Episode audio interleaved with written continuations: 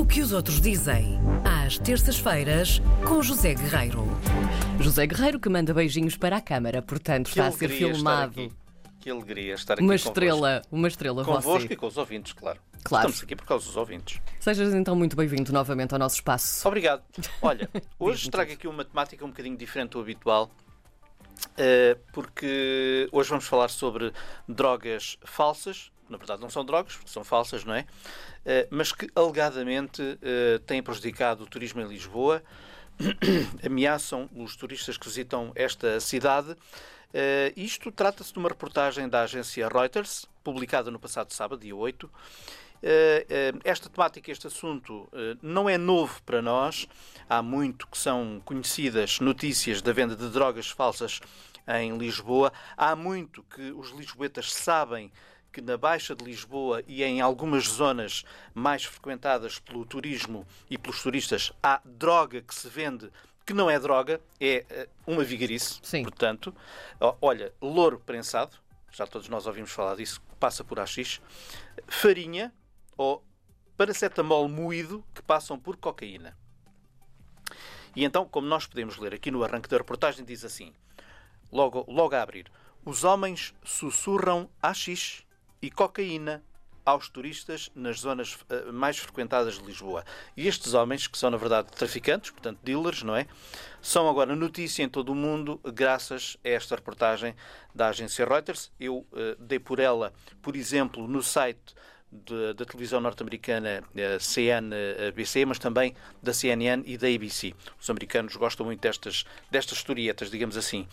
Também a Reuters afirma que esta situação não é nova, eh, mas é uma situação que se está a agravar eh, e há o receio de que esta escalada, de algum modo, possa afastar os turistas das zonas mais nobres de Lisboa. Ainda é muito cedo para tirarmos estas eh, conclusões, mas recorda a Reuters que o nosso país tem batido recordes de, de- de- de turistas em, em Portugal, 26 milhões no ano passado, eh, quase mais 20% em relação ao ano anterior. Caramba. Nem temos noção, não é? Nem no temos a noção, é? Nós percebemos que, que Nem- há muito turismo, mas nem os números não temos turismo noção. no país todo, não é? Sim, Depois claro. há uma parte aqui em, em Lisboa. Eh, e, também lembra eh, a Reuters, e vale a pena lembrar isso, alguns ouvintes talvez não, não tenham essa noção, mas o problema das drogas, das verdadeiras, eh, não são também um problema novo para o nosso país, porque o nosso país descriminalizou eh, eh, eh, o posse, a posse e o consumo de uma quantidade limitada de algumas drogas verdadeiras após eh, longos anos de altos índices de, de dependência, por exemplo, de, de heroína e cocaína.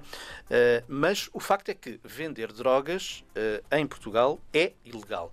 Vender folhas de, de louro prensadas ou farinha não é. Não é, exato. Não é, essa é que é a questão. Sim. O que é certo é que a reportagem conta, e aqui é que está a questão, repara, eh, os turistas, alguns fogem para dentro de bares e restaurantes para se eh, acautelarem dos traficantes que os, eh, que os forçam quase a comprar na rua, e então eles eh, fogem para dentro dos, dos bares e dos restaurantes para encontrarem ali algum, algum apoio por parte dos proprietários. Há reportagem nesse sentido. A PSP vem ao local, entretanto, quando a PSP chega, já, já os, os traficantes foram, foram embora. Bom, enfim, há aqui um, um potencial de, de história para, para ler que é muito interessante e é, obviamente, verdadeira. Portanto, Deixo esta chega aos ouvintes, uma reportagem da agência Reuters, que não é todos os dias que pega nestes assuntos, uma reportagem que acaba por dar a volta ao mundo.